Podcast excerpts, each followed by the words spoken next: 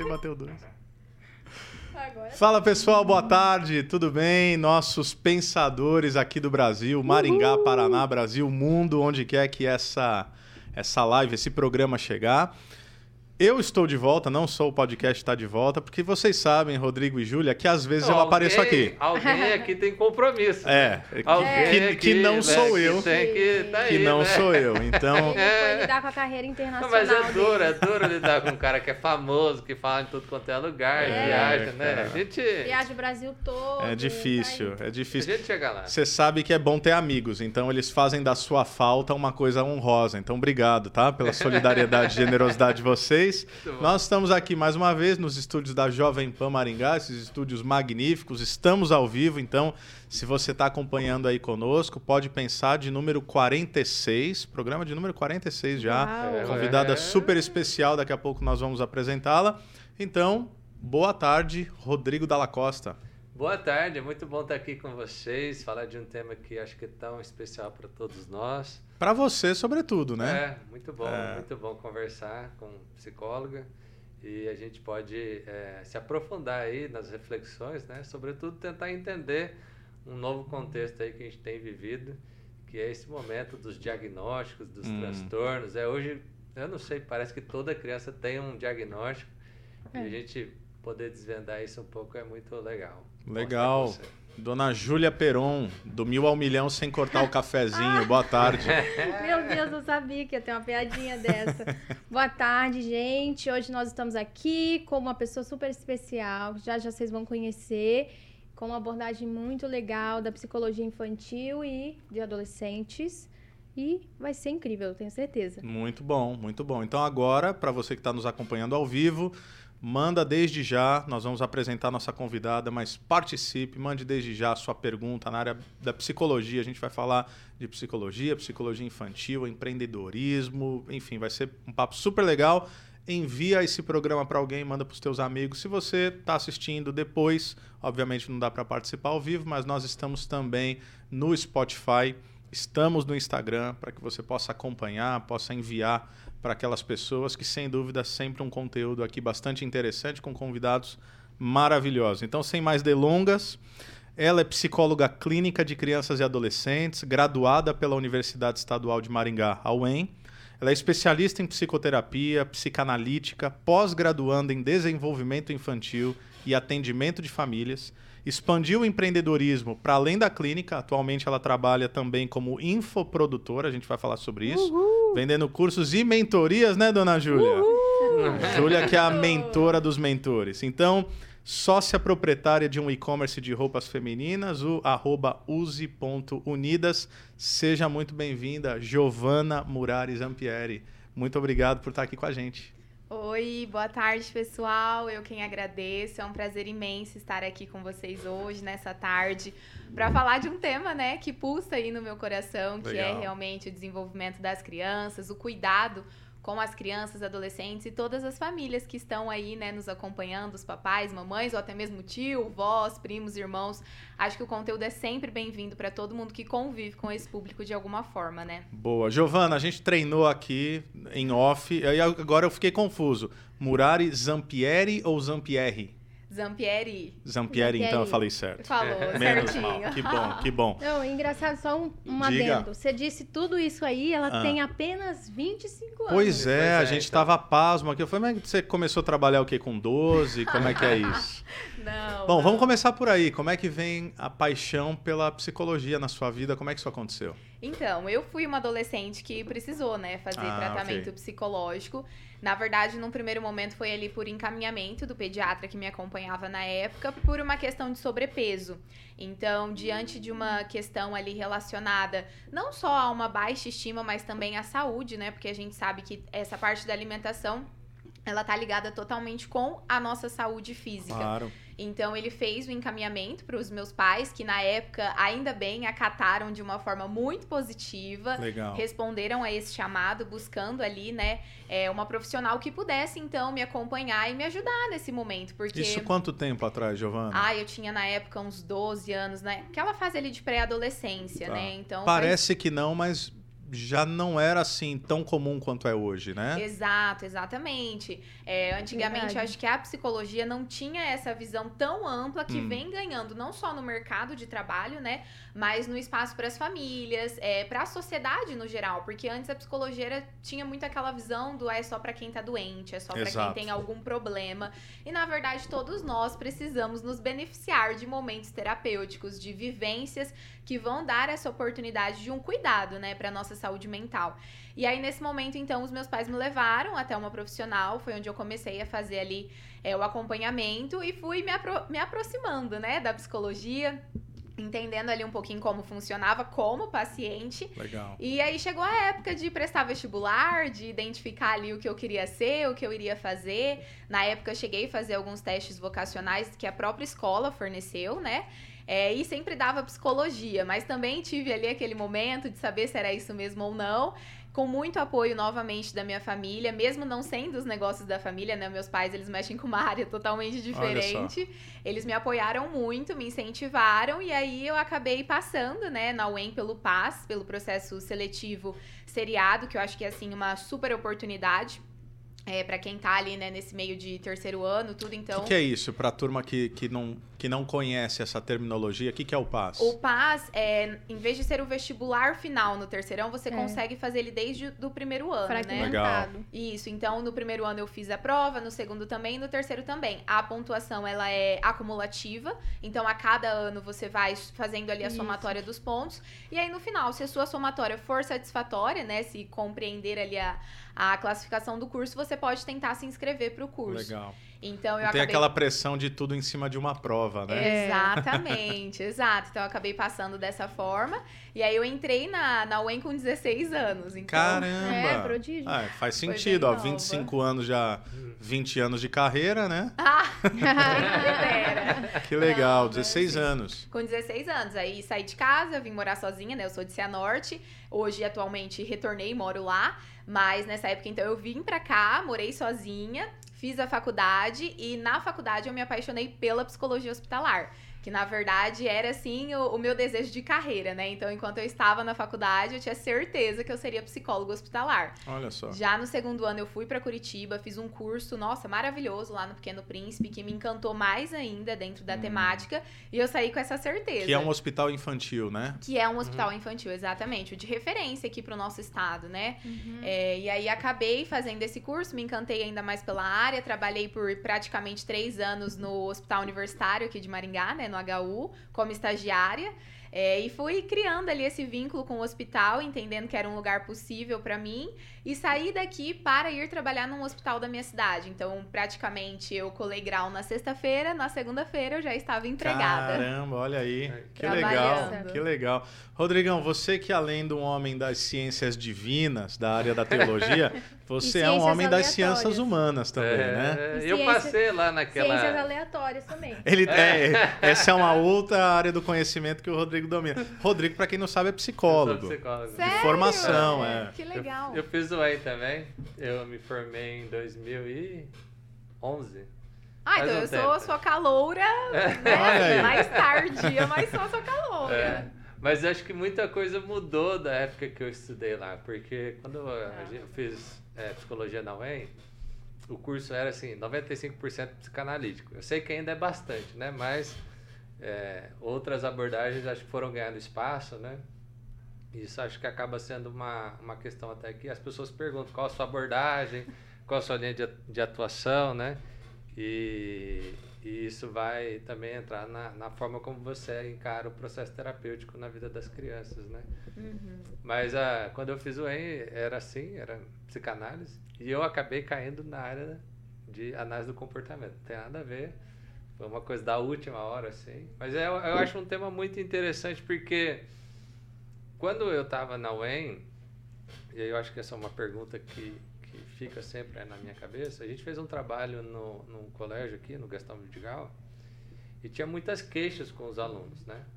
Queixas de, de mau comportamento, de, de pessoas... é, é, essa queixa de mau comportamento sempre era é, correlacionado com uma falta de, de nota boa, né? Uhum. E aí a, as professoras falam assim, não, essas crianças elas devem ter algum problema, alguma questão, elas devem ter um, um QI baixo, alguma coisa assim. Falava assim mesmo? É, Cara. QI tipo baixo. assim, QI alguma- baixo é Traduzindo. ótimo, né? É, É, meio assim, burro, né? É. E aí a gente fez uma avaliação com eles. Uhum. E eu lembro assim que de 10 alunos que a gente fez essa avaliação, três realmente tinham uma dificuldade. Mas sete eles estavam acima da média. Olha. Olha. E aí a escola, a escola acabava se tornando desinteressante para eles, né? Porque eles já aprendiam rapidamente. Você tava com o QI baixo ou acima da média, Rodrigo? Ah, Ah, ele Você com um certeza ah, devia eu ser o vou, nerd. eu não vou, Ele era o não, não, eu nerd. não posso fazer uma avaliação de Não pode, mesmo, tá né? bom. A modéstia não Ah. vai lhe permitir. Mas eu acho tá bom. que isso acaba. se- é, a escola não mudou, né? Uhum. Assim, a gente pega. Tudo mudou. A, a comunicação mudou, a forma. A televisão mudou. É, quer dizer, agora a gente tem televisão, mas a escola parece que continua a mesma, nada muda, né? Uhum. E talvez você deve ter bastante encaminhamento de avaliação psicológica de crianças por conta da escola. Como Sim. é que tem sido isso? O diagnóstico, como é que você encara isso? né? A questão do diagnóstico eh, nessa fase do desenvolvimento infantil, como é que tem sido isso? Como é que tem aumentado o número de diagnósticos? Os diagnósticos estão resolvendo alguma coisa ou eles acabam sendo uma desculpa? Como é que é isso? Então, eu acho que é muito interessante esse ponto que você colocou, pensando no momento atual, num pós-pandemia. Hum. A escola realmente não mudou, mas o que nós vivenciamos mudou muito. Então, talvez lá em 2011, quando vocês fizeram essa avaliação, as queixas, por mais que elas fossem relacionadas ao ensino-aprendizagem, é, hoje elas estão diferentes devido às questões do pós-pandemia. O que, que eu tô querendo dizer com isso? É, na pandemia, as crianças e os adolescentes tiveram um, vamos dizer assim, um acesso muito ilimitado das vias sociais, das redes sociais, da tecnologia por si só, né? E aí eu vejo que nós estamos sofrendo as consequências disso a cada ano que passa e cada vez mais isso vai ser uma consequência para as crianças e os adolescentes. Por quê? Quando não se tem limite do acesso às redes, do acesso à tecnologia, isso significa que essa criança ou esse adolescente está recebendo muito estímulo. Hum. E esses estímulos vão precisar sair de alguma forma. É, E muito sentido. provavelmente eles saiam por maus comportamentos, por dificuldade de concentração, porque quando você está assistindo ali uma tela, o que, que você está recebendo? Um estímulo visual de cores, né, de movimento, um estímulo auditivo também, então é o som, a- as metáforas, né, os barulhos, as onomatopeias, na verdade, que vão aparecendo ali. Então o seu cérebro ele fica ali naquele, naquela situação, né, condicionado a vivenciar tudo aquilo, a receber aquele monte de estímulos e para onde vai tudo isso depois? Com o retorno das crianças na escola, eu acredito que a dificuldade era justamente essa. Eu recebi muito estímulo. E agora, como que eu paro para focar numa professora? Como que eu paro para focar numa atividade que precisa ser Faz feita? sentido. Então, de fato, os diagnósticos eles estão aumentando sim. A, a procura, né, a busca pela avaliação psicológica no sentido do ensino-aprendizagem também aumentou muito, mas a gente precisa avaliar todo esse contexto. É. Então, como essa criança ficou durante a pandemia, durante esses dois anos, né? Então, ah, ela só ficou tendo acesso a telas, ah, ela não teve momentos de socialização, ah, ela não teve outras atividades que estimulassem o cérebro dela para além dos estímulos que estavam sendo recebidos. Então, aí sim a gente pode ter grandes problemas nesse momento que precisam ser cuidados, mas que não necessariamente são transtornos da aprendizagem Uhum. que são realmente ali uma necessidade de ajuste a estímulos ofertados, a limitação de atividades também dessa criança dentro de casa. É, é, Você ia falar? Aham. Pode falar. Não, pode falar. Você vai desse assunto, eu já vou perguntar alguma. Eu vou, eu vou porque TDAH. Eu ia, eu ia falar isso. É isso? Então, É. tá vendo? Então, vamos, vai, então faz eu a tua ia falar, pergunta. tá bom. É, eu não sei se é porque a gente teve está, tendo mais acesso à informação ou se realmente isso aumentou tanto a questão do TDAH quanto o, a, a questão do autismo, que a gente Hum. está vendo muito. Eu, por exemplo, vejo muitas é, crianças que estão sendo diagnosticadas com algum espectro autista ou TDAH. é, e realmente está tendo esse aumento ou é a gente que está olhando mesmo mais casos, né? A gente está tendo mais contato com isso. Olha, vamos falar primeiro do autismo, né? Tá. Que é um diagnóstico mais recente. É. É, aí, Ju, entra muito essa questão que você está falando do conhecimento, do acesso à informação que nós estamos tendo. Legal. Por conta de ter se ampliado esse acesso a informações sobre o diagnóstico do autismo, essa crescente é condizente com isso, né? Mas claro que a gente também tem que ter um olhar crítico de pensar, será que é só porque a gente teve acesso à informação ou porque também começou a ser banalizada Hum. muitas outras avaliações e até mesmo o olhar para esses sintomas que as crianças estão apresentando. Não tô dizendo que o autismo não existe, que não é sério, que não precisa de cuidado, mas precisa também ter esse filtro, né? Recebemos mais informações sobre o diagnóstico? Sim, muitas, mas até que ponto estamos falando do diagnóstico mesmo, né? Então, para diagnosticar uma criança hoje com autismo ou até mesmo um adolescente, que aí já seria um diagnóstico mais tardio, né? A gente sabe até que tem vários adultos sendo diagnosticados nesse momento. É, é preciso de uma avaliação muito completa em equipe multiprofissional. Né? Então a criança chega no consultório de psicologia, não sou só eu sozinha que vou determinar ali para a família, olha, o teu filho ele tem Legal. o transtorno do espectro autista. Particularmente na minha clínica, como eu faço? O encaminhamento para a equipe. Então, vamos avaliar todas as outras funções dessa criança, passando por um neuropediatra, passando talvez também por um psiquiatra, se for o caso, passando por uma fonoaudióloga, uma terapeuta ocupacional, né? Porque o autismo, ele traz ali muitas questões do, a nível sensorial, então é muito importante a avaliação dessa profissional também. Então, nesses casos, eu acredito que o acesso à informação proporcionou o diagnóstico e o cuidado de muitas crianças, adolescentes e até adultos, né, que não sabiam o que tinham, mas também houve uma crescente que precisa ser vista com um olhar mais crítico para tentar entender o que é essa manifestação. Agora, o TDAH, que daí já é o transtorno, né, do déficit de atenção e hiperatividade, ele já é um transtorno muito mais antigo, já se Hum. tem muito mais estudos e informações há muito tempo. Mas deu uma banalizada, não deu não, Giovana? A impressão que eu Deu. tenho é que Todo o cara, TDAH. o cara ele não consegue estudar, ele não gosta de ler. Aqui eu tô falando pelo amor de Deus com todo o respeito do Sim, mundo, com certeza. compreendendo que, que isso é uma realidade. Não sei se eu, eu posso chamar de patologia, de transtorno, Um enfim, transtorno. um transtorno. É, mas parece que o cara assim, ele é um pouco diferente, o almoço é um pouco, ah, não, é certeza que eu tenho TDAH. Uhum. Deu uma banalizada, não deu? Ao menos a impressão que eu tenho. Sim, sim, eu, eu concordo com você. Tá. Eu acho que realmente é, hoje. se- Autodiagnóstico, Ah, não é? Autodiagnóstico Demais. muito, muito, muito, muito. Digita lá no Google, né? Assim, É. ah, eu estou com falta de atenção. Ah, Sim. o meu Pois filho é. de 5 anos não para em casa. Ah, então. Aí ele mete Ritalina na criança. Sabe uma coisa que E é tem legal? várias coisas Quando a gente estava na faculdade, Ah, o professor passava o CID lá, né? ah, E aí tinha os sintomas. tá. Cara, você começa... Você se reconhece, Não, né, você naquilo. começa a ler... Que Cid? se você- o CID é, o, é um, um manual Um que tem- relatório, é um relatório tudo- que Ah, fala tá. o Os diagnóstico de cada transtornos, doença. patologias e tal. Entendi. E aí, que, que daí dá o número lá, quando você pega um, uma Que só tem um- aumenta, inclusive, Isso. também, né? Que essa acho que é uma Mas outra aí, discussão, mas quando, enfim. você, quando o professor começava a falar lá da doença do, e dos sintomas, tipo, parecia que todo mundo tinha fala, "Eu tudo. tenho isso daí." Tudo, todo mundo Mas tem não, é. não, Você começava a passar mal, você assim, não, mas eu tenho isso também.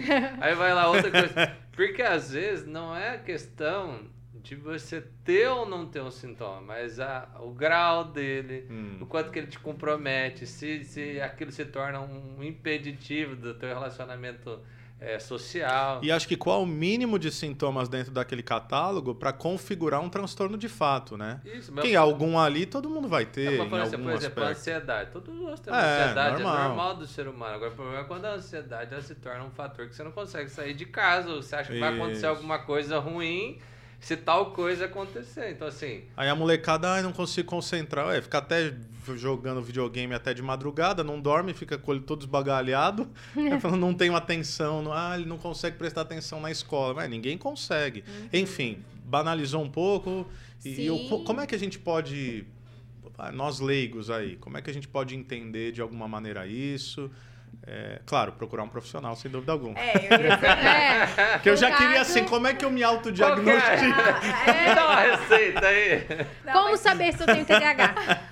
É por isso que a Ah. avaliação do profissional ela é imprescindível. Porque nós precisamos justamente, tá? Então peguei lá, dentro das características, né, da classificação diagnóstica, você precisa olhar tudo isso que foi dito. Então, qual é a constância? O que isso interfere na sua vida? E isso é o profissional quem vai hum. fazer, né? Porque, de fato, gente, se a gente abrir aqui um manual diagnóstico desse, nossa, a gente pode ler todos os transtornos, vai bater um monte de coisa, né? imagina, né?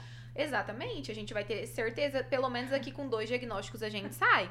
Mas a avaliação do profissional, o que, que ela vai fazer? Ela tem o olhar multifatorial, né? Porque o sintoma, ele sempre tem, sempre tem que ser visto com esse olhar de não uma causa única, mas uma causa multifatorial. Então, é os comportamentos, mas tem também o ambiente familiar, hum. tem também a genética de cada um. Então, tudo isso tem que ser avaliado em conjunto para você chegar em um diagnóstico. Por isso que eu disse que, por exemplo, o diagnóstico do TEA, ele precisa ser feito, né, que é o autismo, ele precisa ser feito em equipe multidisciplinar. Legal. Porque precisa desse olhar multifatorial, entendendo de todas as ordens, né, de onde está vindo esse sintoma e o que está acontecendo. E quando que um pai e uma mãe, Giovana, seja no, no transtorno do espectro autista ou no TDAH, qual é a abordagem clássica ou qual é a procura clássica que um pai e uma mãe chegam até você? O que, que eles falam? Porque tem que haver um despertamento para ele querer levar seu filho ou sua filha num, num, profissional, né, num psicólogo, numa psicóloga. E o que, que normalmente eles vão dizer que vai desencadear numa compreensão mesmo de diagnóstico? Tem, tem fatores comuns que o pessoal te procura? Sim, sim, né? Tem sintomas que eles já levantam, a gente fala assim, aquela luzinha amarela hum. que traz ali a preocupação. Então, assim, geralmente esses diagnósticos eles vêm é, pelo olhar, muitas vezes, dos pais, mas de outras pessoas que convivem com essa criança também, né? Então, a escola ela tem um papel fundamental nesse ponto, principalmente com relação ao transtorno do déficit de atenção e hiperatividade. Muitas vezes é dentro do ambiente escolar que a professora ou que, enfim, né, alguém da equipe pedagógica que conviva com essa criança vai perceber as dificuldades dela e vai sinalizar: olha, pai, olha, mãe, acho que o seu filho precisa de uma avaliação. Tá. Então a escola tem um papel fundamental nisso, mas basicamente, né, vamos pensar no transtorno do espectro autista. Quais são os primeiros sinais? Bom, primeira questão é a fala. Hum. Geralmente, dentro desse transtorno, nós temos ali, né, é uma dificuldade do desenvolvimento da linguagem. Então, ah. é uma criança que é, ela não vai conseguir ali, dentro dos checklists de desenvolvimento, já cumprir esse requisito da linguagem de imediato, né? Então, é a, a criança que não balbucia, né, o bebê.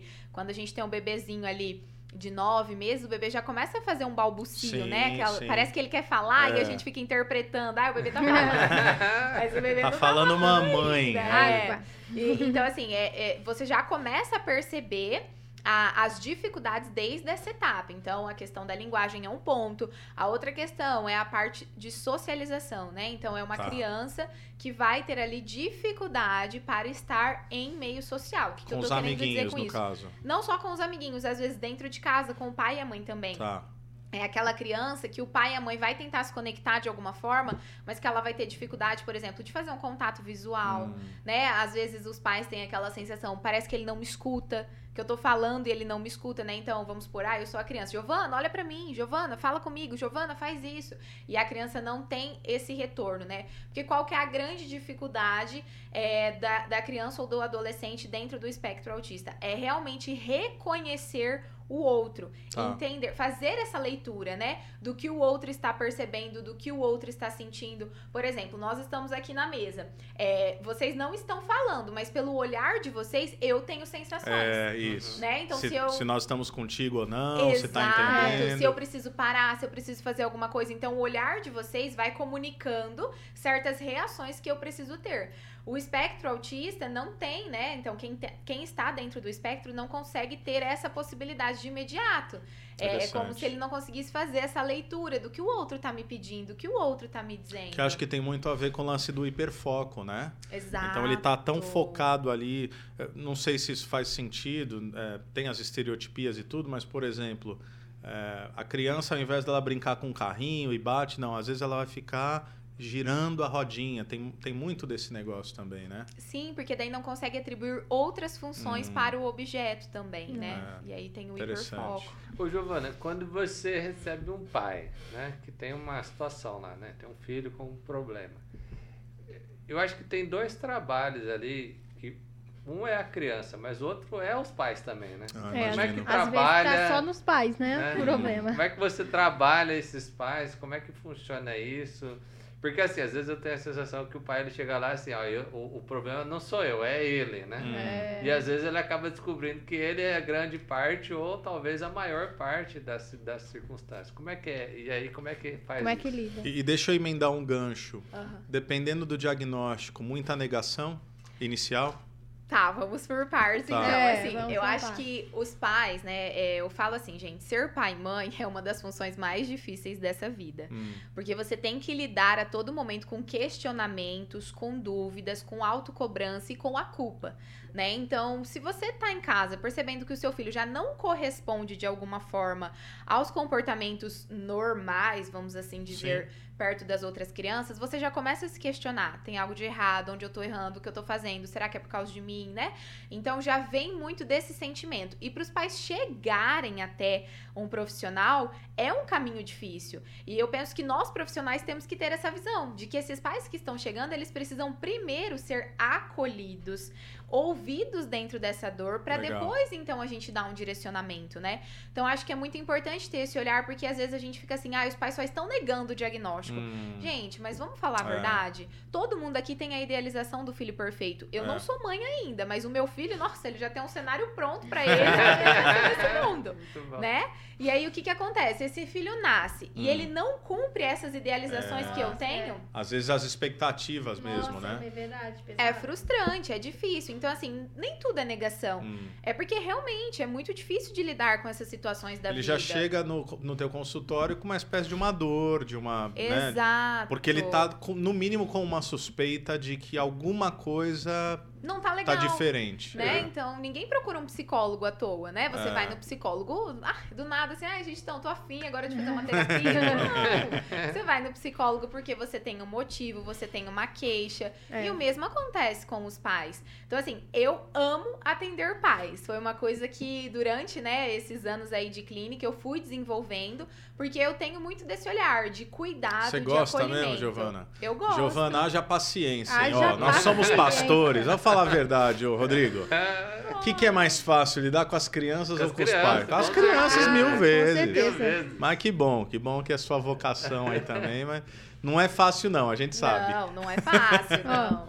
É, eu ia perguntar que- qual que é a. é, qual que é a- o que mais tem assim que você atende? Qual que é o tipo de problema, entre aspas, né? De alguma coisa que você mais vê hoje em dia nas famílias? Ah, então. Hoje em dia, assim, eu falo que a minha clínica ela tá muito pautada na falta de segurança. O que, que eu tô Hum. querendo dizer com isso?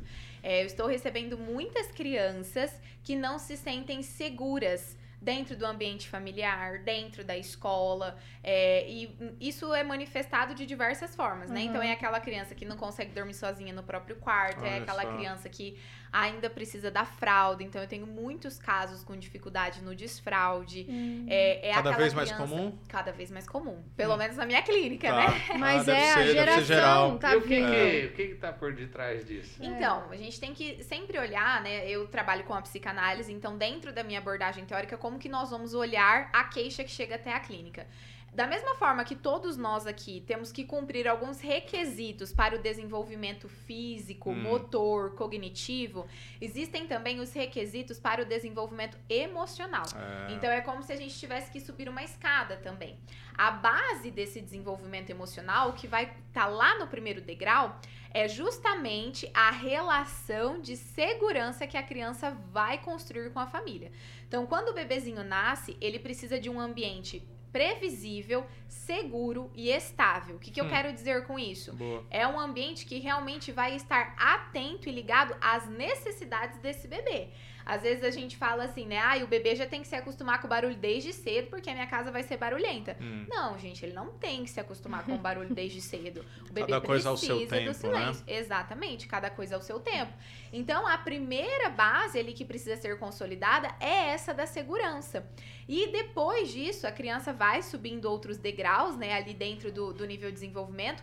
Mas se essa base não foi bem consolidada, é como se a gente fizesse, então, esse primeiro degrau da escada com furinhos. Hum. E aí lá na frente, esses furinhos vão impedir que os outros, outros degraus, né, se consolidem de uma forma perfeita. Então hoje eu percebo que eu tenho que retornar muito com essa base de segurança com as minhas crianças, de fazer elas se sentirem seguras, protegidas, para que elas consigam desenvolver as outras questões que elas necessitam. E aí o porquê que isso pode estar acontecendo agora? Por diversos motivos. A gente teve a pandemia, que foi um momento também de muita insegurança para todos nós. Então talvez uma criança ali que ela já tinha sete anos, ela já tinha passado por essa base Tá. inicial. Alguma coisa fez ela retornar, né? Olha Algum só. sentimento, alguma Você sensação. percebe regressões emocionais também, Com afetivas, certeza. psicológicas, pós-pandêmica. Muito, muito, muito.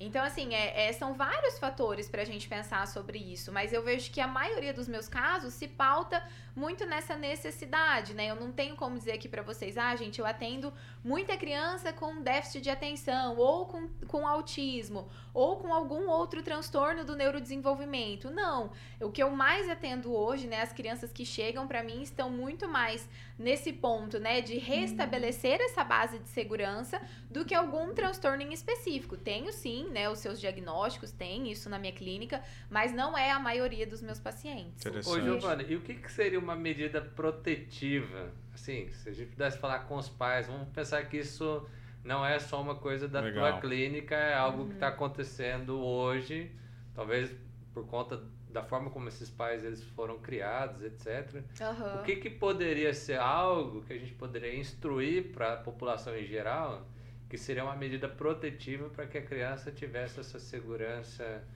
eh, no seu desenvolvimento? É. Eu falo para os pais assim que a principal função deles é ser previsível. Então, Hum. pais precisam ser pessoas previsíveis. Rotina, por exemplo. Rotina, Ah. exato. Rotina hora é muito pra comer, importante. hora pra dormir. Isso, não é que você não pode sair da rotina, Claro. né? é. Mas a criança ela precisa saber o que vai acontecer no dia dela, quem vai estar junto com ela, se ela precisar de alguém, quem é a pessoa de referência para ela também. Legal. Porque vamos pensar, hoje a maioria dos pais trabalham fora, né? Então a gente falou aqui quantas funções, quantos trabalhos a gente tem. é, e os pais seguem esse mesmo fluxo. Isso não é errado, porque eu entendo que todo mundo tá ali buscando, né? O seu ganha-pão, ter ali o seu trabalho.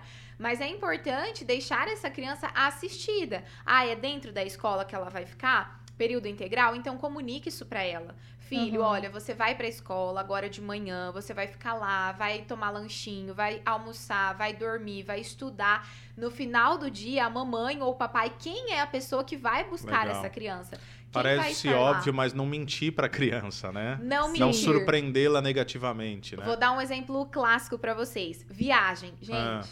Por que Tem que falar, né? Tem que falar antes, mas por que, que a gente fala em cima da hora que tá indo viajar pra criança? Entendi. Eu, eu gosto muito de usar aquele exemplo do filme do, do Shrek, que tem o burrinho, Sim. que ele a fica gente tá perguntando. chegando? Aham, A gente tá chegando? Tá chegando, cinco A gente minutos. tá chegando? A criança, ela não tem essa noção ainda de tempo, né? Podem ver, muitas crianças não sabem que hoje, por exemplo, é terça, amanhã é quarta, ontem É. foi segunda. Então, eles não têm essa noção ainda de tempo espaço muito bem estabelecida a depender da idade. Então, falar, ah, falta cinco minutos, falta isso, falta aquilo, não é o suficiente. A criança precisa ver. Então, eu oriento muitos pais, por exemplo, vocês têm uma viagem para fazer na sexta-feira, façam um calendário. Marquem junto com essa criança, né? Então, Legal. Hoje é terça, faltam três dias para nossa viagem, faltam dois dias para nossa viagem. Comuniquem ela. Se é uma viagem que os pais vão fazer sozinho, não mintam, não falem, ah, eu volto daqui a pouquinho, ah, eu vou só comprar uma coisinha e já eu volto. É. Pelo amor de Deus, isso soa como abandono para criança. Caramba. É. E isso afeta a base de segurança, entendeu? Porque Legal. daí eu não sou um pai previsível, eu não sou um pai estável, eu não sou um pai confiável. Hum. E aí os conflitos vão ser no relacionamento, nos comportamentos da criança. E se a Então é pessoa que muito. mais me ama e quem mais eu poderia confiar me traiu a confiança, como é, É. que eu vou me relacionar na idade adulta com, né? Acho que gera uma série de complexidades, né? Exato, e são coisas simples do nosso dia a dia. Eu entendo que muitas vezes os pais acabam não contando as coisas para as crianças no sentido de protegê-las. Então, ai, mas ele vai ficar sofrendo, ele vai ficar me perguntando se falta muito, se tá chegando igual o burrinho do Shrek. É, é. Mas aí que tá a grande questão. Vamos pensar nós adultos. Vocês têm um, vocês trabalham, né? Tem a empresa que vocês são funcionários. E aí vocês chegam amanhã, 7 horas da manhã para trabalhar e tem uma pilha de documentos em cima da mesa de vocês. E tá escrito um recado assim: "Por favor, entregar até meio-dia todos os prazos". Hum. Você vai olhar aquilo, o que que vai te gerar? Ansiedade. É, é, no mínimo. Provavelmente você É. falar assim, Frustração. é. vários sentimentos adversos. E aí o que que acontece? Se o teu chefe tivesse te mandado uma mensagem no dia anterior falado assim, Giovana, olha, amanhã, quando você chegar às sete da manhã, vai ter em cima da sua mesa uma pilha com tantos prazos a serem cumpridos até meio-dia. Eu tenho certeza que você já previamente estabeleceria uma estratégia, tentaria negociar alguma coisa, de- elencaria as prioridades Boa. Pra chegar na sua hora de trabalho menos ansioso. Então, por que, que a gente não conta para as crianças o que vai acontecer e o que elas vão fazer? Quando elas ficam perguntando igual o burrinho do Shrek, falta muito, tá chegando, é porque elas estão se organizando emocionalmente. Você sabe, Giovana, que eu tenho um Nossa, amigo muito sentido. querido, é, para não alongar nisso, que eu acho que é um, é um tema maravilhoso, Uhum. mas eu tenho um amigo muito querido, ele é um pouco mais velho que eu, inclusive. Se não me engano, ele me conta que aos 3 ou 4 anos de idade, os pais falaram: Ó, é, fica aqui, papai e mamãe já volta. E eles saíram para viajar. Isso Nossa. desencadeou coisas. Bom, eu ia falar que você não imagina, mas imagina porque você trabalha com isso. Ele faz terapia até hoje, e não falo isso num tom depreciativo, porque obviamente a terapia ela pode ser, até como uma expressão, né, semanticamente falando, pode ser curadora, mas desencadeou uma série de questões relacionais, afetivas, desse ambiente de segurança, por uma bobeira, digamos assim, né? Não, papai e mamãe já volta e foram viajar. Antes de eu mudar de assunto, porque tem pelo menos dois assuntos aqui que a gente quer abordar importantíssimos com você também, no que diz respeito à tua carreira. Uma pergunta bem direta: a nossa sociedade ela tá adoecida? Olha, eu acredito que sim, Hum. mas existe a possibilidade de cuidarmos disso. boa. Boa. Emprego não vai faltar para você, eu tenho essa impressão, Nossa, viu, Giovana? tomara. Trabalho, é.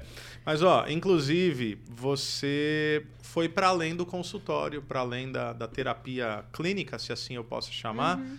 Você empreendeu. Como é que tem sido isso? Ai, tem sido um novo momento maravilhoso.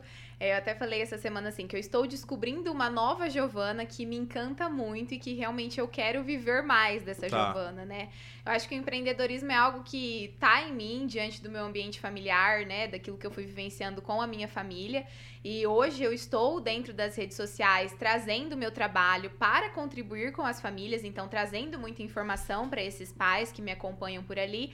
Mas eu queria também pegar as psicólogas, as profissionais, Legal. porque eu vejo que a gente sai da faculdade com muitas dores também, né? É, o psicólogo, ele sai da faculdade muito inseguro, é, ele não sabe gestar uma clínica, não Hum. sabe organizar, né? Desde os princípios básicos de um atendimento até a questão financeira, por exemplo. E isso a gente Você vai oferece esse, esse produto hoje para os profissionais. para os profissionais. Isso Legal. eu trabalho com a mentoria, né? Que está mais voltada hoje para uma gestão e organização da clínica.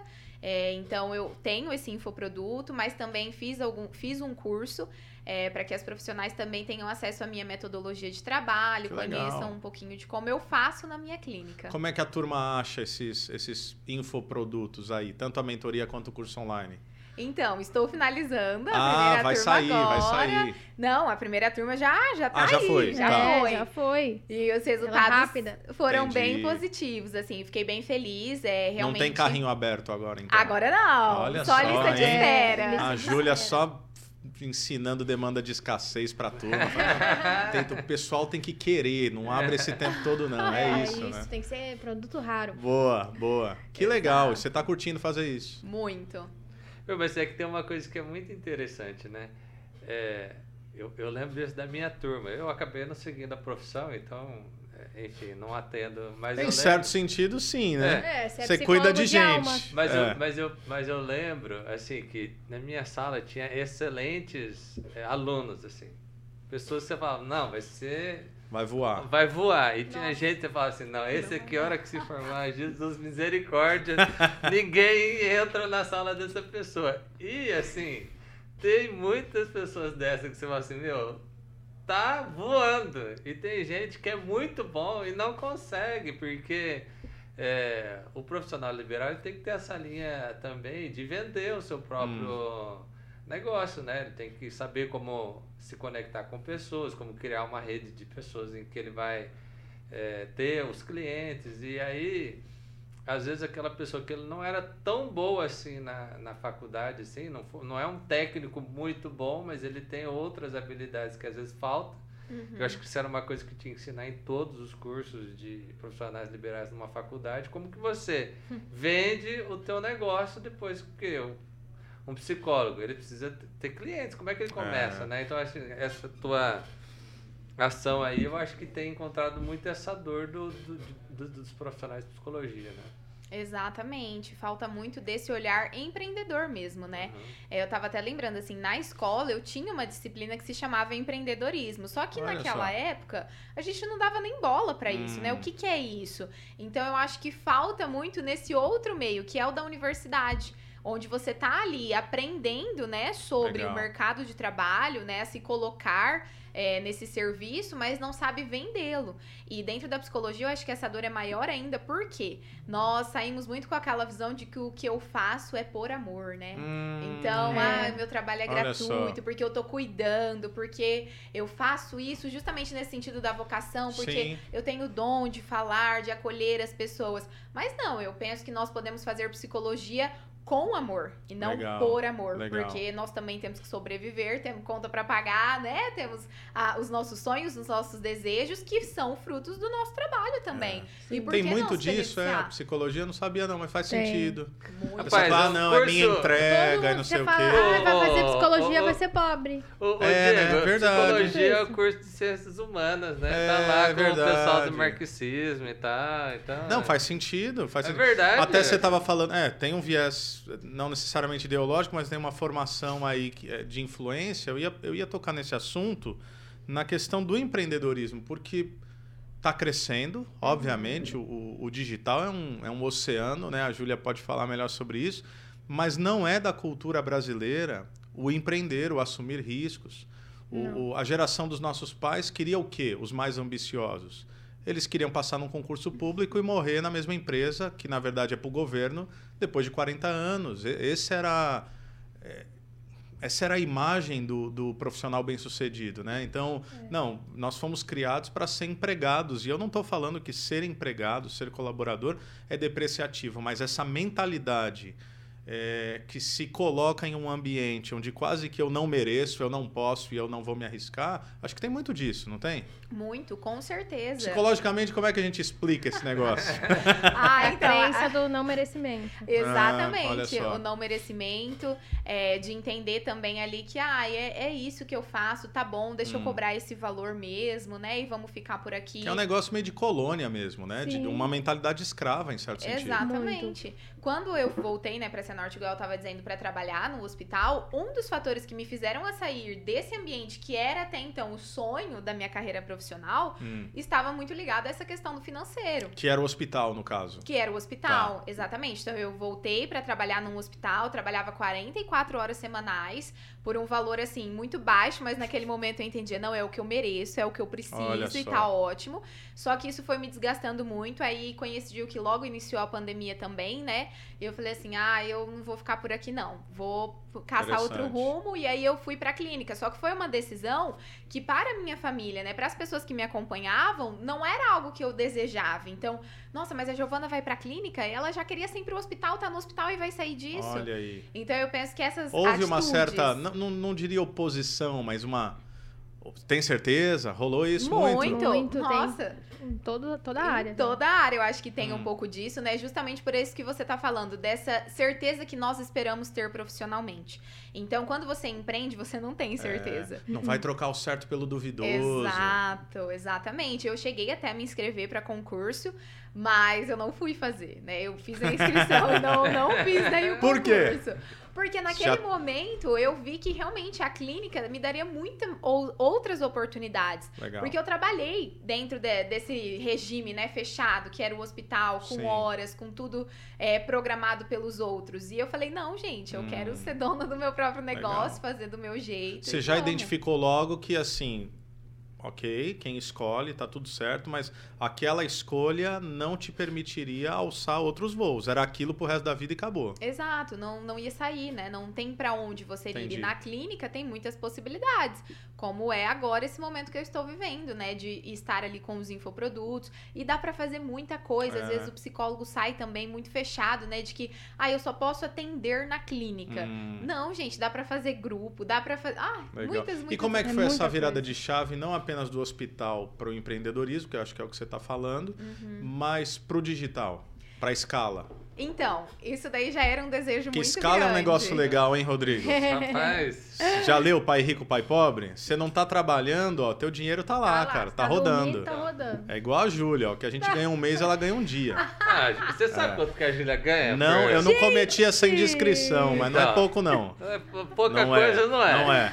Não Tá é. melhor que nós. Mas vai lá, como é que foi essa virada pro digital? Ai, ai. Então, eu já gostava muito de estar ali no Instagram, mas justamente por ser psicóloga, eu me limitava muito, né? Eu achava que o meu trabalho não poderia ser exposto, que eu não poderia fazer, por exemplo, o que eu faço Tá. hoje dentro do meu Instagram sendo psicóloga, que não Você só seria poderia ganhar, tipo, atendendo uma pessoa por vez. Tipo. Exato. Não seria uma possibilidade de expandir o meu serviço ali. Até que eu fui vendo que eu podia fazer isso com outro público, que daí eram as profissionais. Só que eu não me sentia capacitada para dar esse passo sozinha. Eu, eu gestei por muito tempo essa Hum. ideia, até falar, não, agora eu vou executá-la. Que aí foi quando eu contratei o serviço da Júlia e do Que, que é Radames. isso, hein, Júlia? Tá Enriquecendo todo mundo, hein, Júlia? É isso mesmo. Como é que você enxerga isso, Júlia? Ai, muito legal. E a Giovana já me seguia, né, um Já. tempo. E ela foi ali me namorando e tal. Aí foi com a sequência lá da, da água tônica, né, que eu fiz. Foi naquela Também. semana ali, eu já É. estava O em que, que é contato isso com o daí? O Radames. que, que é esse lance da água tônica? Eu fiz uma análise nos meus stories sobre a água tônica. Ah, É, o, a lata, o branding por trás. E aí, legal. você viu? Eu vi, muito Você bom. viu? eu aprendo uns É. negócios com a Júlia às vezes. Eu aprendi outro dia Primal Branding. É. Aí eu fui pesquisar. Você viu, né? Legal, Quer super fazer legal. sua marca ser sua religião? Usa o É, Prime faz Branding. sentido. É, mas então, é muito legal. E aí ela foi, veio a- até a mim. E eu já olhei assim pra Gi, já como. Já falei, olha, ela é muito executora. Ela tem um perfil executora e vai ser um baita case. Aí foi em fevereiro, né? Que a gente Foi. começou. Do É, ano passado? Desse, ano. desse ano. E ela já Que começou. isso, gente? Ela já teve resultado um mês depois. Caramba! Até antes. Porque o perfil da Gi foi o que eu falei. É, no meio da psicologia, as pessoas tendem a ser muito es- estáveis. Entendi. Lidando com o perfil comportamental. Falo isso na mentoria, inclusive. É, elas são muito estáveis. Então, é muito difícil elas olharem Hum. e alçar outros voos E você já mesmo. viu nela que ela queria. E eu já vi nela. E, a, e ela sempre foi assim, em tudo que. Cada encontro ela falou: Ó, já fiz isso, isso e isso. Vou fazer um podcast, vou fazer um mini curso, vou fazer isso. Que legal. E aí o, o meu nosso trabalho, né, meu e do Rada, foi justamente só orientar ela, né? Entendi. Mas de fato, todo, toda a execução, toda a capacidade e seriedade é dela. Eu acho que tem a validação também, né? Hum. Eu acho que um pouco do que ela vem falando, né? De você falar assim, não, tem alguém que é um expert, ele É... tá olhando pro que eu tô falando, pro que eu tô fazendo, e ele tá vendo que isso aqui tá certo. E aí Hum. você se sente liberado pra fazer aquilo e Sim. cobrar. Faz Eu acho que sentido. tem esse lado também. Que Com a gente, às vezes, certeza. fica assim, meu, mas será que eu vou Será que eu cobrar? Será, Será que que eu eu não faço? Nossa, eu vou cobrar tudo isso por, por, por isso que eu tô fazendo e as pessoas vão pagar. Não, eu não vou fazer, não vou pagar e tal. E, e aí chega alguém e fala, não faz, tal, vai dar certo, aí você faz É. e, e aí você se surpreende. Exato. E na, na psicologia, né, igual eu falei, tem muito esse perfil estável. Então, dificilmente é aquela pessoa dominante que vai, Hum. que fala e que é comunicadora. A Gi, ela é muito comunicadora, ela é muito dominante, então ela, ela vai fazer. Então, Entendi. por isso também que ela tá se destacando muito, porque ela é um perfil diferente entre vários parecidos. Que legal. E aí ela tá justamente agora com as outras psicólogas fazendo esse trabalho de ajudar né, alcançar outros patamares. É muito, muito legal. bom, muito bom. Eu só queria pegar um gancho no que o Rodrigo, né, falou. é, sobre essa questão de ter esse olhar de validação. Eu penso que isso é o que todos nós precisamos em Hum. todas as áreas da nossa vida. E aí, voltando para a questão de crianças e adolescentes, é muito dentro disso, né? Muito. O que, que as crianças buscam? O olhar dos pais. É. O que nós buscamos? A aprovação da sociedade, seja no, num perfil novo que nós estamos criando no Instagram, seja num infoproduto que nós estamos lançando. Esse olhar, ele realmente é muito necessário, porque quando você não tem esse olhar de retorno, você se sente perdido. Então, o que nós precisamos, né, as crianças, o que, que elas precisam para se desenvolver emocionalmente saudável? De um bom guia. Um bom guia é uma Legal. pessoa previsível, estável, que cumpre com os combinados, que consegue fazer essa função. E o mesmo a gente vai buscar depois do nosso desenvolvimento É, infantil. São os mentores, né? Na vida adulta, exatamente, que é essa questão, né, desse olhar de você falar, não, banca aí que você tá no caminho certo, faz isso, né? Que Sim. legal, que legal. Faz sentido. Giovana, é, você também é sócia proprietária de um e-commerce. Quer dizer, agora você não, não para mais também, né? É. Você conheceu a Júlia, virou um negócio. Ou não, o e-commerce já vem de antes? Não. Não, e-commerce é de Ok, antes. co- conta um pouquinho pra nós aí, o que, que é isso? Então, Roupas a- femininas, né? Isso, eu acho que essa foi realmente a atitude mais empreendedora da minha carreira Tá. até o momento, no sentido de assumir riscos. É, na verdade, eu sou sócia junto com a minha prima, o nome dela é Nayara Zampieri, e o e-commerce ele surgiu a partir de uma situação que nós vivemos em família, né? Então, infelizmente, a minha tia ela foi uma das vítimas da, do Covid, né? Uhum. Ela acabou falecendo ali em 2020 e 2021, na verdade. E aí, depois desse momento, a minha prima precisou reorganizar a vida dela. Ela é advogada e se viu ali no momento de reconstruir uma nova carreira. E aí ela me fez um convite de abrir em parceria com ela uma loja pra gente ver se daria certo, né? Assumir esse risco. E aí nós fomos em julho de, do ano passado, nós fomos para São Paulo, fizemos lá uma Olha avaliação só. de mercado que era possível, como seria. E é um e-commerce porque nós não queríamos abrir tempo do nosso serviço, no sentido dos atendimentos que eu faço, que Sim. até então né, era a minha renda exclusiva. Para arriscar totalmente nesse negócio. Então, acho que todo mundo que, quando vai ter ali uma atitude empreendedora, acaba buscando essa segurança de alguma forma É, também, né? faz Você sentido. quer um pezinho ali em algo que ainda vai te dar a- aquele sustento. E aí nós fizemos essa investigação, deu certo, e aí em novembro do ano passado nós iniciamos com o e-commerce e estamos aí vivenciando todos os desafios do empreendedorismo. É, é uma outra realidade, daí é muito diferente daí do que eu vivo na psicologia, sabe? Hum.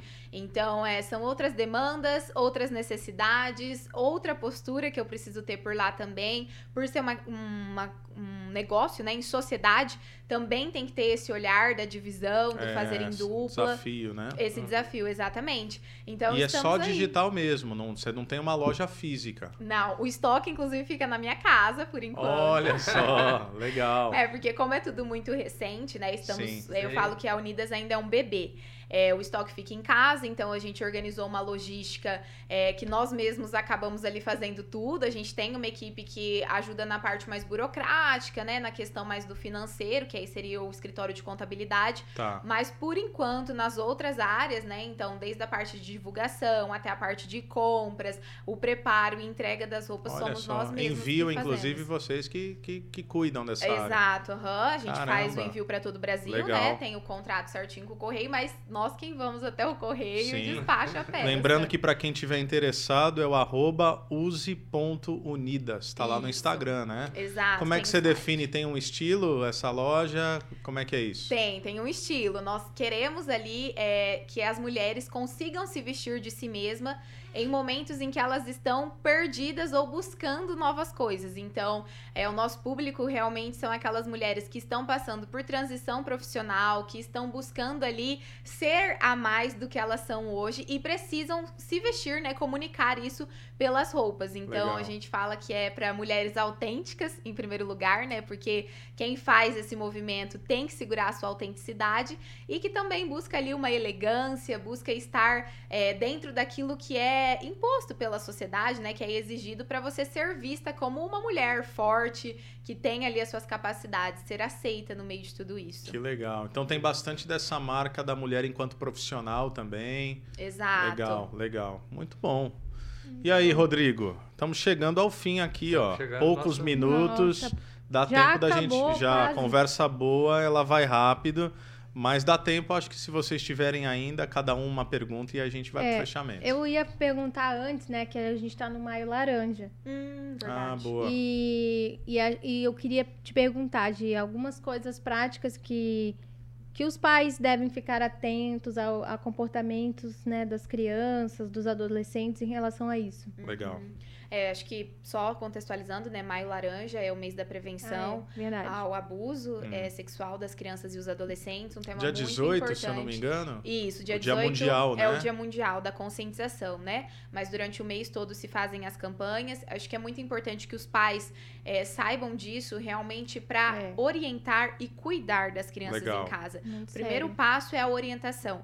Então, eu sempre in- indico né, para as famílias a terem conversas e fazerem atividades com as crianças que vão falar sobre a proteção do próprio corpo. Então, quem pode tocar no seu corpo, quem Hum. pode né, é, limpar você, dar banho em você, Boa. quem pode ter esse comportamento com a criança. A criança precisa saber quem são os adultos de referência para esses cuidados e sempre ter alguém de confiança com quem ela possa falar, né? Então, os pais sempre orientarem de que, olha, se alguém tocar em você, se alguém fizer isso, se alguém falar isso dessa forma mais sexualizada, Hum. ou realmente de, de tentar ali, né, assediar essa tocar, criança de alguma forma, é. tocar. Que você me procure, que você me chame, que eu vou te proteger, né? Legal. Então, olha só como a base de segurança ela precisa ser bem É. estabelecida para esses momentos também. Se a criança não confia, ela não vai nem confidenciar, né? Exatamente. contar, é. Alguns alertas dentro da... Essa pergunta, putz, importantíssima. É. Al- Alguns alertas, alguns sinais de comunicação não verbal que o pai e a mãe podem observar, falou, opa, essa... É. Claro, o pai e a mãe conhecem seu filho, mas Uhum. tem alguns alertas clássicos? Sim, sim, a criança que fica escondendo a parte genital, né? Então, às vezes, você dava banho nela, você tinha ali, de certa forma, um cuidado na parte da Hum. higiene, a criança já não quer que você toque mais, a criança já fica mais, é, vamos dizer assim, acuada quando você vai, né, para tocar, para trocar, enfim. Esse é um sinal de alerta, é importante pensar sobre isso, o que, que tá acontecendo. Se a criança também tiver alguma manchinha no corpo, reclamar de alguma dor nessa área. Então é importante, né, estar verificando, avaliando. A gente sabe que durante a infância é muito comum, principalmente no verão, que as crianças assem com uma ma- maior Sim. facilidade do que os adultos. Mas nem sempre é assadura. Então os pais também ficarem atentos se a criança Tá. se queixar de dor nas áreas genitais, reclamar né, eu, de eu, alguma eu- eu que coisa. sou pai, nossa, isso Meu me dá Deus. arrepio. Meu Sim. Deus. Arrepio, assim. é. Ou até E a mesmo... gente que lida com muita gente, né, Rodrigo, e ouve histórias, meu Deus do céu. Sim, sim. E é- Ou é o humor, né? Mais triste, é muito frequente. É frequente e é de gente que a criança confia, não é? Exato. Não é de estranho. Não, é de Isso é que é- familiar. é- Nossa, isso é Diz que bizarro. onde mais acontece, tem uma pesquisa né, que falou que onde mais acontece abuso é no final do ano. Que os familiares estão vão pra dentro das casas. isso eu não sabia. Natal, Ano Novo ali, que aí vem primo distante, Sim. tio distante, e é onde muita acontece muito. Caramba, Por isso que é muito importante sempre respeitar também o desejo da criança, né? Não Hum. forçar, abraça o tio, beija o tio, vai Legal. perto de fulano, fica com fulano. Não, não precisa. Às vezes a própria criança que ela passou por alguma situação traumática, ela, ela vai, ela, talvez ela não fale, mas ela não quer ir com aquela pessoa, ela, ela se fecha, ela se Respeitar, retrai, né? né? Respeitar Tá. isso, Uhum. acolher também, né? Olha, a criança não quer, deixa, ela não precisa É, dar beijinho no rosto pra ela ser simpática. é. né? Existem É. outras formas de cumprimento. Então, acho que os pais também podem passar isso para os filhos. E realmente, né? Sempre tá fazendo essa atividade. Tem uma atividade que chama semáforo do corpo. Hum. Você desenha com a criança um bonequinho e aí você pinta, né, com as cores amarelo, verde e vermelho as partes que as pessoas podem, não Ah, podem legal. tocar e as partes de perigo. É bem fácil. Se digitar no Google, as famílias já vão É, encontrar Legal. É semáforo legal. do corpo. Legal, é bem né? legal. Tu sabia Muito disso aí? É. Muito bom, já tinha ouvido Já, né? E, e só última, uma última coisa que eu, que eu ouvi já falar, que o Maio, Maio Laranja aparece, apareceu bastante coisa assim na minha timeline. Ah, E aí eu vi uma psicóloga falando que a gente, o nosso olhar adulto para alguns comportamentos infantis, a gente acha que aquilo ali é muito bom. Por exemplo, uma criança que é muito obediente. Obeden obediência ao, Hum, ao extremo, todo assim. mundo, assim. Não é muito, É, não é bom é uma perigoso, né? criança ser muito obediente, porque se alguém for abusá-la, Ele vai obedecer. ela vai obedecer. É, Olha só. Faz sentido, faz Sim, sentido. por isso É que obedecer importante. papai e mamãe, é, né? Isso, Tem que importante delimitar essa reforçar. questão, né? as pessoas Boa. de É referência e o autocuidado, né? A autoproteção nesse sentido. Legal. Rodrigão, é isso? Muito bom, né? Estamos aqui só ouvindo, só desfrutando, Aprendendo, né? Aprendendo, né? Marcando aqui, anotando. Muito bom. Muito bom te ouvir. Legal. Bom, acho que é isso. Então a gente vai chegando ao final. Giovana, muito obrigado. Muito obrigada, de coração. Gi. Ah, antes de você deixar seu recado final, a gente não pode esquecer. Você vai lançar um podcast em breve. É, Fala um verdade. pouquinho sobre isso. Em junho, estou lançando aí o Papo com a Psi, que é um podcast que eu estou fazendo em parceria com vários profissionais. É, e o tema principal é o cuidado e o desenvolvimento das crianças e dos adolescentes. Então, na primeira temporada, nós temos uma nutricionista materno-infantil que vai falar sobre a introdução alimentar. Temos uma arquiteta também para falar sobre a importância do quarto infantil. Que legal. E tem também um administrador para instruir, né, auxiliar os pais aí na educação financeira dos filhos, para que vocês não tenham problemas na vida adulta.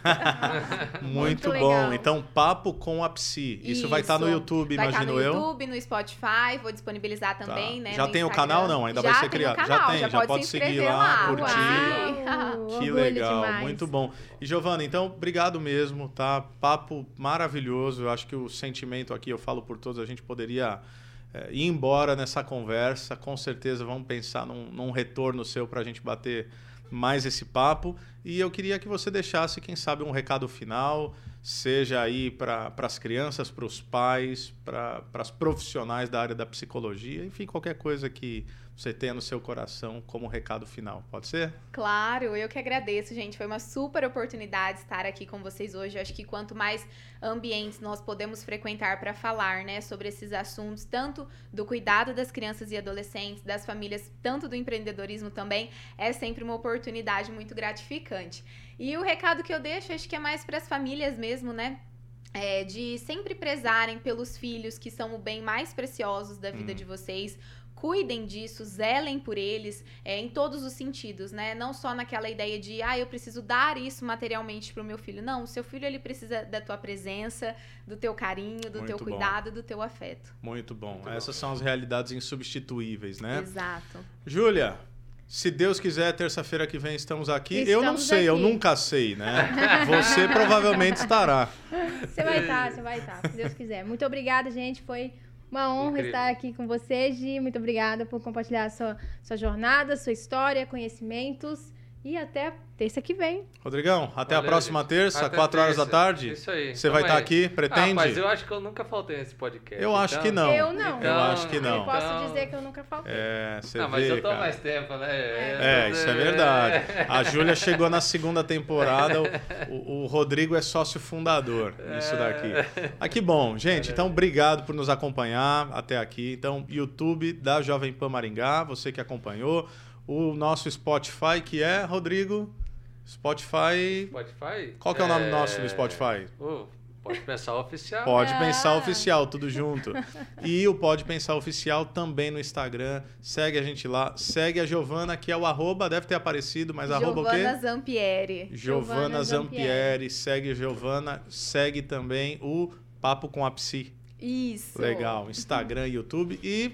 Enfim, envie esse, essa conversa, esse bate-papo para seus amigos, familiares, quem é pai, quem é mãe. Você viu que aqui muita coisa de utilidade pública eu acho que pode ser certamente muito benéfico para todo mundo. Até terça-feira que vem, às 4 horas aqui na PAN. Valeu, um abraço a todos, Deus te abençoe. Tchau. Valeu, tchau, tchau.